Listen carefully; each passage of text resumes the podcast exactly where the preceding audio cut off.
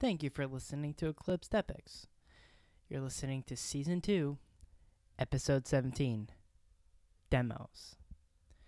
On February 1st, 1940, a two hour wall fire rained down on the Mannerheim line, important railroad junction depots, and other communication links in the rear. This is where we return to our annals of William R. Trotter.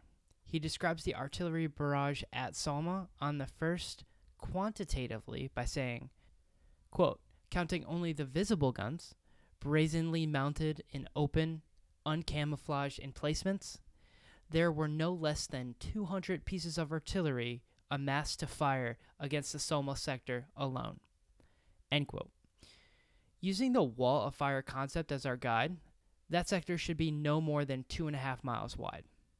For a more qualitative description, Trotter later illustrates the barrage by saying the quote, the iron wall of sound and vibration crashed into the Finns' nervous systems like the last thunderclap of Armageddon.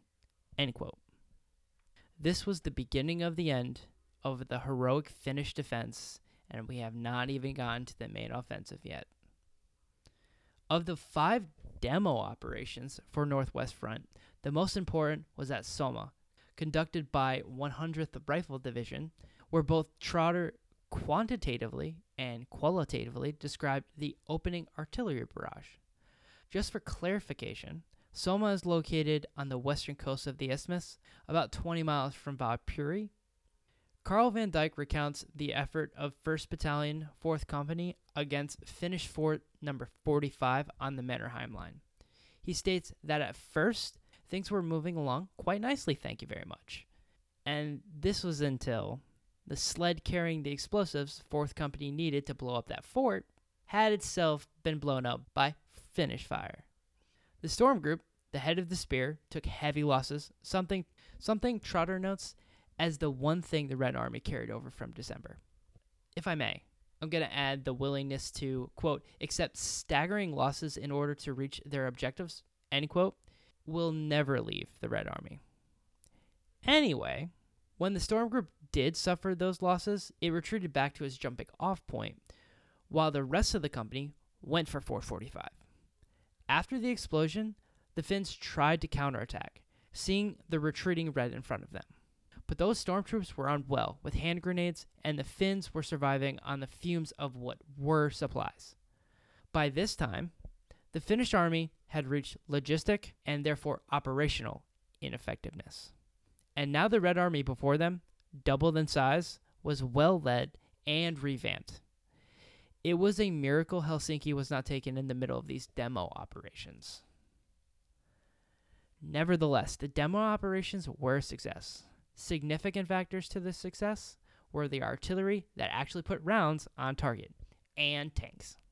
Although that doesn't mean you would call the triumph a smashing success. Somehow, the Red Army still underestimated the amount it would take to destroy Finland's forts. Something interesting happened on the 3rd of February. Timoshenko told the commander of one of the two armies and architect of the failed December offensives, Meretskov, to continue the demonstrations for another two days and to expand them. This confused the Finns about where and when the new general offensive was going to occur. And during the expanded operations, 100th Rifle Division could not manifest a breakthrough. So Northwest Front looked elsewhere for a breakthrough. Also, the expanded operations convinced the Finns they had rebuffed another general offensive. And this is something that even Trotter misses completely in his book, A Frozen Hell. He writes as if the offensive proper started February 1st, most likely due to basing this on Finnish accounts of the war, which are generally more credible and numerous. Unfortunately for the small Baltic Republic, this was not the general offensive. That would not come until February 11th, less than a week after Timoshenko called off the expanded demonstration by 100th Rifle Division. Two days before the general offensive, Timoshenko inspected his front for its readiness to perform this offensive. Despite the success of the demonstrations, he still didn't like what he saw. Timoshenko still found glaring problems with the control of troops. The success of this offensive depended on the Storm Group troops who were on the outer edge of the command structure. Therefore, they were the most vulnerable to any deviation in troop control.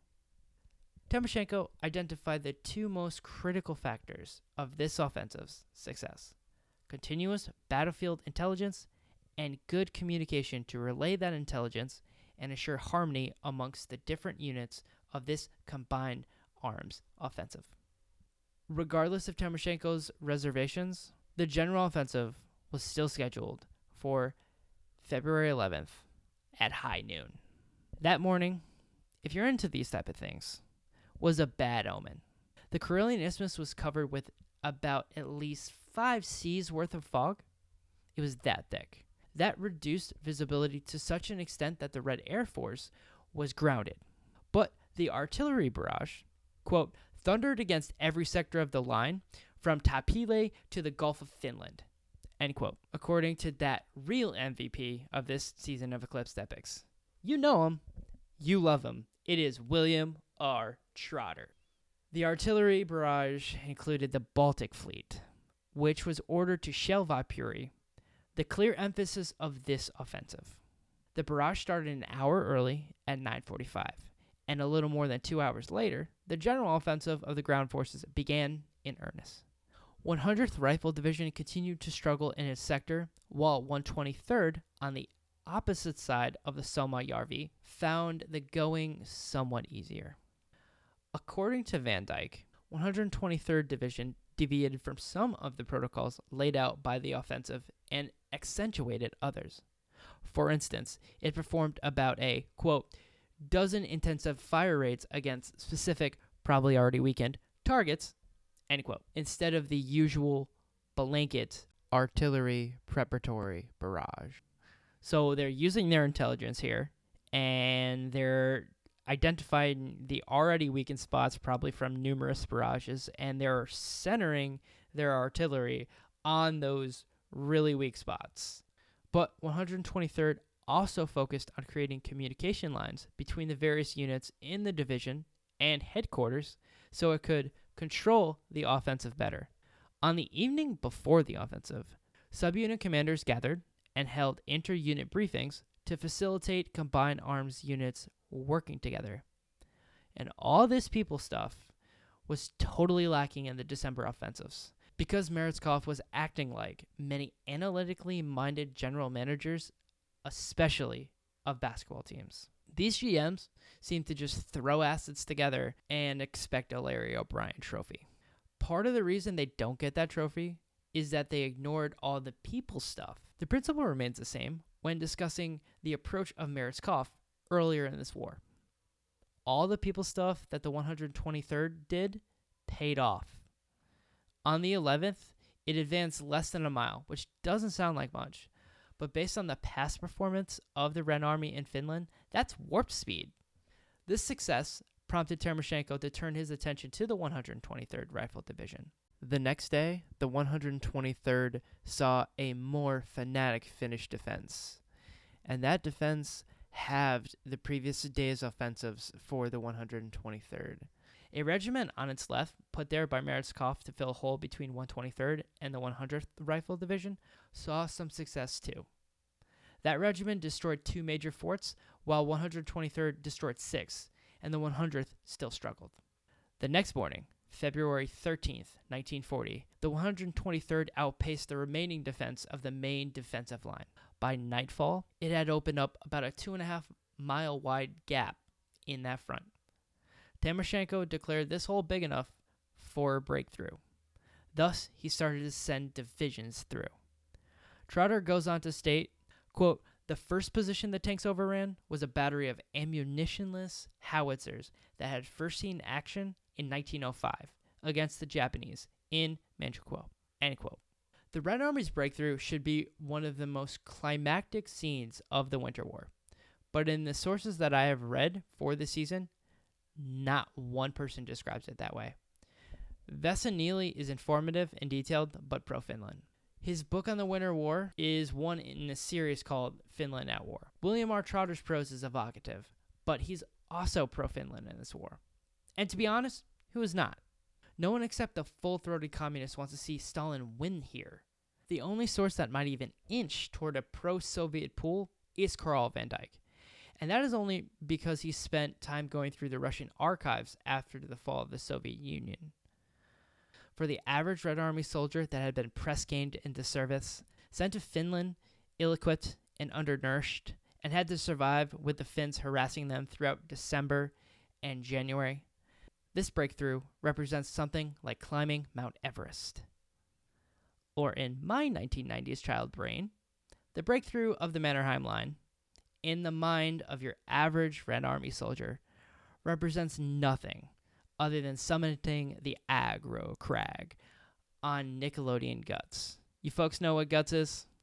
Da na da da na na da na na na Guts. Da na da na na na da na na na Guts. Do do you have it? Guts. Still nothing? Well, Guts was a television action sports game show where three kids compete in various extreme obstacle courses. And I put extreme in air quotes. At the end, these three contestants would have to climb the aggro crag to determine the winner of that show. The aggro crag was a fake mountain in a TV set in Orlando, Florida. When the first person got to the top of the aggro crag, they had to slap a button and a bunch of confetti would rain down on the set and the contestant. This is kind of how, like, just breaking through. If you've gone through the conscription, the undernourishment, ill equipped, all the things that the average Red Army had to, average Red Army soldier had to go through. This is something of how it felt, had to have felt if you didn't, you know, die right after or like die as you're literally like driving a tank through or like marching through the breakthrough, right? And speaking of breakthrough, next week we will see how Finland reacted to this breakthrough. As a result, we will discuss an interesting approach to diplomacy.